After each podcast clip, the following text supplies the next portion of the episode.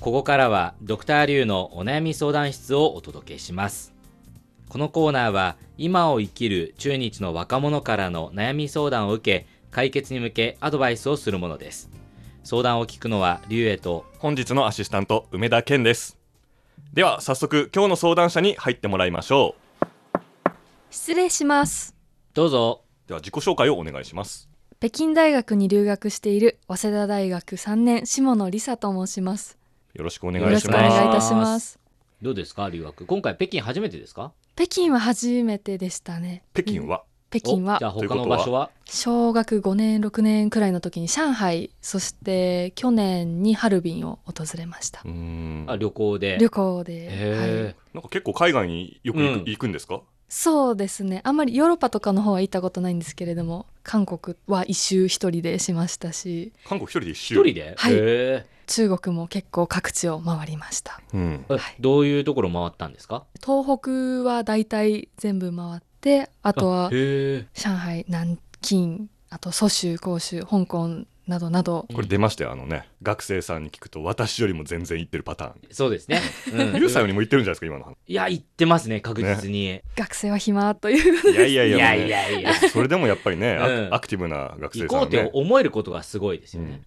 他の国も行ったことあるんですかカナダとあとアメリカに高校生の時1年間留学していたりとかいうあこー高校生でアメリカに1年間留学ってね、あやっぱりじゃあそういう方なんですねそういう ねまあそうですね。旅行が好きというか、結構見て回るのが好きっていうことでとすよね。そうですね自分の目で見て回りたいという感じです中国に実際に来てみて、いろいろ見て回ったじゃないですか。はい感想ってありますかそうですね中国の現地のことは本当に日本人にとって全然見えてないことばかりで本当に優しいし、うんあと各地で私結構いろんなとこでこけたり怪我しちゃったりするんです けどこけた時も「大丈夫?」とかあと一人で旅行していたりしたらあの「これ私の電話番号だから困ったら連絡して」とか本当にいろんな人に助けていただいてあの中国人みんなへー優しいなということが全ての旅行で言えますね。うん中国人は優しいはうい、んでね今あの入ってきた時から多分頑張ってたんだと思うんですけれど今「はいこけた」っていう発音でちょっとおやおやと思ったんですが、あはいご出身は大阪府の堺市です。あらあー大丈夫です よ。関西弁でも大丈夫ですよ。ゴリゴリでーゴリゴ リどっちも押したらゴリゴリでいきますわあーいいねいいね。じゃあこれで話してもらいましょうかあまあまあ混ざっちゃってもいいんだ混よざねっちゃうと思うんですけどはい、で大阪の堺市って言ったらやっぱイメージがこう商人の町あってあいそううで感じすがあるんですねけどはいどうしかもそういうお金稼いで るアキンドの家とかなんじゃないあです金か戸の家ではないんですけれどもうちは普通に農家ですあ農家ああそうなんですへーえ堺市にえの農地ってありますいややっぱり大阪やとあんまりはいないと思うんですけどうちんは、あんまイメージないですそうよです全ね然ないですよね。あの小松菜農家をしています、小松菜へーはい、大阪小松菜っていう品種があって普通の小松菜より葉っぱが丸くてうんカップリングっていうんですけどで結構甘くて美味しいんです大阪小松へ菜はいえじゃあなんか農家直伝のおすすめの食べ方とか小松菜マヨというものがありまし小て松菜にマヨネーズですか小松菜とツナとマヨネーズあ間に間にツナ入れてるんですツナ缶はツナ缶ですね、いはいはもう小松菜を茹でてツナを入れてマヨネーズ入れて混ぜて終わりです簡単なサラダなんですけれど簡も単。はいもう手軽に食べれますしトーストの上にそれを塗って食べてもいいですしいろんな食べ方がありまいす小松菜は切るんですかそれ軽く沸騰したところに12分あ湯がいたのを1-2入れてで切って絞って食べるへーツナとあマヨネーズと簡単あえるすごく簡単ですね結構食べるんですかそうやって。あそうですね小松菜マヨだけじゃなくてもあのじゃこ飯とかもういろんあのそれこそ定番のおひたしとかもう本当にいろんな食べ方があってほぼ毎日食べていましたじゃあとにかくね小松菜マヨはすぐできそうですからねあそうですねよ誰でもこれお聞きの方はね今すぐスーパーへ走って 小松菜を大阪 小 松菜小松菜の旬っていつですか小松の旬はやっぱり冬なんですけれども年中取れるので、うんうんうんへー中国産の小松菜って食べたことありますか、はないですね小松菜を見たことがないですスーパーでも一一応確認はしているんですけれどおもーえ小松菜って中国語で何ですかなんですかねそれをそれを分かって振ったんじゃないんかいっていううんなんですかね小松菜はいでも中国人もシャオソンツァイってん小松菜って言ってるので多分小さい一応松菜のねナッパーで中国から伝来したっていう話はあるんですけれども一応日本の野菜として扱われてるみたいでうすん。もすごいね体にいいってそうですね、うんカルシウムたっぷりでなんかね小松菜だけ食べてればいいみたいないう言い方もある、えーそそそそうんでなすそかんなに言うんですか、うんあでも本当にそうです肉と小松菜食べてればいいみたいなうんちょっと間違い今増えましたよ肉増えまいやしいたやそれはそうだから野菜類は小松菜だけですごい栄養取れる大丈夫でも実際そうですすいやね大阪の農業ってことも知らなかったし、うんどうやらね下野さんまだまだ掘り出すといろいろな、ね、い国ろんな際的話なで話きとかそうですねありそうなんですけどちょっと残念ながらここはお悩み相談なんでそろそろお悩みに移りたいと思います、はいお願いします、さて今日はどんなお悩みでしょうかえー私マンドリンという楽器をやっているんですがはい誰に言っても「何それ?」としか返されなくてほうすごく悲しいなと思ってますあー普及させたいんですけれどもどうやって普及させるかちょっと悩んでいるんですね、大変ですあの掘り下げるつもりなかったのにまた新しい要素出てきちゃいました、うんマンドリ楽ン器できるんですねねっていうかあの私もマンドリンって聞いて何それって思いましたご存知ない存じ上げないですえねマンドリンってあれですよね弦楽器でねそうですギねターギターって言っちゃっていいんですかそうですね、まなんあ、かギターと一緒に演奏されることが多くてギターのように持つんですけれども、うんイタリアの琵琶のような感じのあー楽器でしてへー琵琶っていうと中国ですけど、はい琵琶と関係があそうですね琵琶の親戚のようなものですアラビア半島から始まったウードっていう楽器が中国に行って琵琶になりヨーロッパに行ってリュート、まさにマンドリンに親戚なんだ本当親戚ですねえじゃあ音色的にはどんな感じなんですかそうですねとっても明るくてもうイタリアの空にパーッとスカーッと響くようなそんなあもうイタリアンなんだもうすごくイタリアンうんですごい抽象的明るいウクレレみたいな あーなんで高いうん感じの、す実際ですねマンドリンってなんかギターとウクレレの間ぐらいの大きさですよねそうで私すのね今はイメーいジで,、まさにその通りでなんかすごいたくさんで弾けません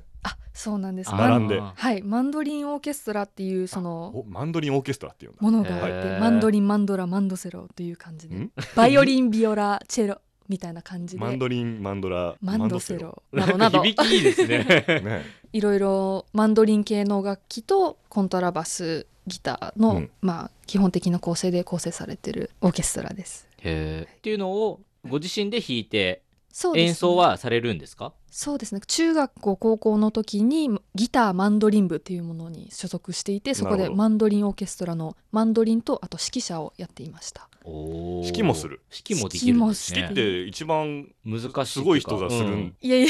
ようなやつですよね、いやだからすごいんですよわすいごやいいなややいっぱやりそんなことないんですけれどもか小松菜だけじゃなかった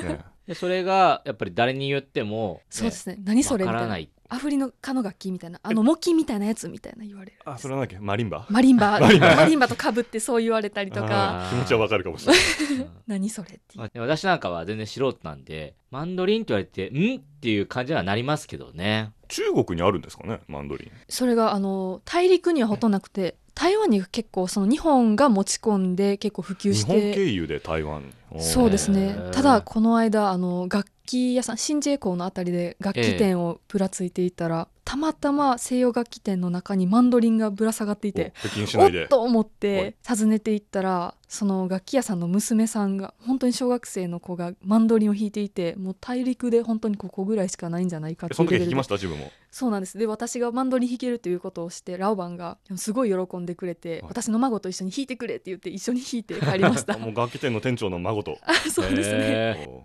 なんかいい出会いですーねね面白いですよねそそうですねれははいそれそので写真とか撮ったんですかあ撮りました動画もバッチリ撮りました知ってもらえる人が増えるといろんな出会いというかそうですねねそういうのも増えるからやっぱりいろんな人に知知ってほしいということですもんね、そうですね日本でもそんなに知られてないっていうことなわけなんですよねそうですねやっぱりあの私もともと祖母がやっていてはいはいはいやろうと思ったんですけど、祖母の時代は結構流行っていて誰がやってもマンドリンで宮沢賢治の本にもマンドリンが出てくるし、うん、すごい普及してたんですけど最近ちょっとなかなか人口がそっかそなうでる一ほど回ブームがあったんだそうなんです、日本でははいそれをじゃあどういうふうにうん普及させていけばいいかそうなんですそれ日本で日本でまあ中国大で陸でももっと世界でも世界であーはい一ついいですか質問、はいあの全然素人なんでわからないんですけど、はいほらギターって、はいあの弾くって言ってもいろんな技とかもあるじゃないですか、まあ、うんピアノもそうですけど、超絶技巧とかね、うんはいそうそうそうそうねそれこそいろんな弾き方もある弾しき語りとか見せ方もあるじゃないですか、うんうんマンドリンもやっぱりそういうのがあるそうですねどういうスタイルが一うん般的なのかと、音楽の形式ということうでんすか、そのマンドリンオーケストラって私見たのは本当にもうたくさんのマンドリンでなあんーかテレレレレレってこあうー軽い音をたくさん重ねてそうですねですけそれもどありますけれどもソロで弾くこともありますし2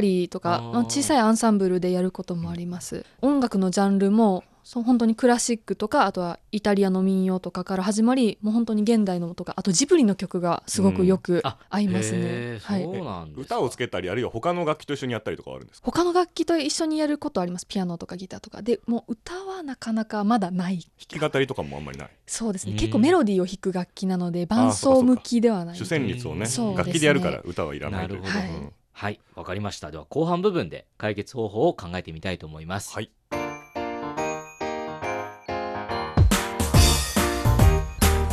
お聞きの放送は北京放送中国国際放送局です。ドクターリュウのお悩み相談室今日は北京大学に留学している下野梨沙さんのマンドリンを普及させたいという悩みをお届けしています、なかなかうん壮大な悩みともまあ言えるかそうですもねしれないんですけれども、うんじゃあ今回はね私からはい梅田の方から先にアドバイスさせていただきたいと思います,、はえーちょっと先に一個質問があるんですけれども、はい下野さんも自分でソロで弾ける一応曲は練習していますそれってそのマンドリンでこの主旋律と同時に伴奏も一緒に弾くような感じなんですよそうですじゃねあ曲が成り立つわけなんですね一人では弾いいてそうですわかりました私のアドバイスは一応2つはいの面からでして、一つが団体規模ではい普及団体的普な及感じ団の体を作ってしまう作っちゃうあるいは、うん多分なんとか協会とかもしあるんだったら、はいその規模でやるんであれば、はいまあ、中国でのね経験を生かすと、はいアニメ作ることですね。いおーなるほどマンドリンマンドリンのアニメアニを作ってというのはマンドリンのアニメともうそこまで直接的なこと言わなくてもですね、はい中国で今ちょっと一部では尺八がブームって知ってましたあーはいはいよへくー最近本当よく聞きます、そう本当です尺うかん八に興味がある中国人が増えてるって言っえて、そうで私なんでかって聞いたら、はいナルトアニメのあーあはいはいはいーはないるほどでみんなでもああと思いますあうん思うそんなにでもなナルトに尺八使うやつって確かに そうですねあれでしょょあの音隠れの里のあいつぐらいでしょ始まだってからた多分そこだけ出てきた、んまあ、あるいは音楽の中にも尺八の音があるかもあるから、うん、っていうような広がり方をだからあれは別に尺八アニメではないけれど影響を受けたっていうところがあるんでなるほどとにかくくまあアニメでも映画でも、はいまあ、あるいは多分取っかかりやすいんだとしたら漫画とかねはいにあー採用してもらう採用してもらってはい中国で普及すれば、まあ、日本にも広がるかなまあ規模的に考えればそうですね大きな普及かなっていう、うーんそれはすごく大きいですね気がしますねはいはい、もしそういうなんか働きかけをね、はいしていくことができるんであればでもう一個あはもっと小規模なはい個人のレベルで言ったら、はいやっぱ動画を上げることですねうん自分から下野さんが演奏しているはい動画あるいははい何か例えばねこの番組だってねこうやって私とドクター・リュウがね適当に喋ってるだけですからはいまあ頑張ってアドバイス考えてますあからだってねやつ そうねでも今ってもういろんな環境でそういう音声番組流したりそとうか、ですね映像番組作ったりとかって中国でもはい日本でも、YouTube でも洋空でもビリビリでもはいいろいろできるじゃないですか、はいそういう何かコンテンツをまあアマチュアなりにちょっと作って、はいそれをマンドリンの解説にしてもいいし演奏にしてもいいしあるいは全然違う内容だけどはい BGM は下野さんが弾いなたるほどマンドリンの音を入れて最後に音楽はこれでしたみたいのをいいで出すとすかねねでは入いれ込んでいくっていうはいでまあな要はまあ合わせて言うとコンテンツの中にマンドリンを取り入れたものを作っていくってことですけれども、はいまあ、個人レベルであれば個人動画レベルではいもっと大きくできるんであれば、はいそういうもう作品作りをちょっと売り込んでいっちゃううんっていうっていうのが私のアドバイスでしたははいいすごく参考になりますじじゃゃあじゃあドクターリュウのお願いしアますドバイスお願いしますああの梅田さんと少し似てる部分もありますがはい根本的にあの私はこういうことをやったらいいんではないかというふうに思いましたそれは SNS です、はといういのは最近中国ではそのギターのブームっていうのがまた来てるんですよへーでそれはどういうことかというと最近すごく中国で流行ってるのがそのギターの弾き方でもはい弾くんじゃなくても叩くみたいな、あギターなんだけど弾くんじゃなくて叩くことによっていろんな音を出して、ーなんかそういう技の凄さを見せるうんというのが動画すごい流行ってるんですよへえでそういう動画って別に長くないんですよ、まあ、もちろん長いやつもあるんですけどそうです短いやつでもすごい、まあ、バズってるといううんうかんすごくよく見られてるんですねなのではそういうマンドリンの、まあ、技あるかどうかわかんないですよああでもありますね叩いたりあありますかすることもタッピングしたりねはい、うんはだいからそういうはいすごいと思わせる、はいなんかそういうものを作ったり、はあいるいは見つけて、はいその SNS でもう発波に乗信っしてかっちそゃうっうていうそしたら多分誰かが気づいて、はいえこれなんだろうなんでこんな綺麗なんだろうっていうところで例えばマンドリンにたどり着いて、はいそこから広まればいいはないというふうに思いました。でもう一つはいこれは、えっと下野さんが、まあ、インフルエンサーになっって、はいまあ、実際に、まあ、これもやっぱり SNS の力を借りてまあいろいろ弾いたりとかはいそのそういう動画を上げていくっていうことをすることによっていろんな人がやっぱより具体的うにんこれなんだろうっていうのが分かると思うんですよ。はだいから先ほど私のようにえマンドリンってなんだろうってただ説明を聞いてもねはいどういう音がするのか分かんないじゃないですか。うんあそうですまあ、演奏見ないとね、うん、だからそういう意味ではもう下野さんが簡単に、じゃあ5分でなんかねちょっと覚えるマンドリンみたいな講座じゃないですけど動画を上げたりとかしてそれをどんどんどんどん出していけばなんか私も習いたいとか一緒に広めたいっていう人が増えてくるかもしれないんではいそういう意味ではなんか自分がもうインフルエンサーになっちゃうっていうのがいいんではないかなというふうに思いました私からはこの2つのアドバイスですうんあ確かにね SNS 使えばもちろん自分で作ってもいいし、いうんもうすでにあるいいものをそねう持ってきてもいいなんかから衝撃演奏映像みたいなのを、そう ね、シェアするだけでもーはい確かにそれもありですね。あはいすごく参考になりました、は4つも案をいただいて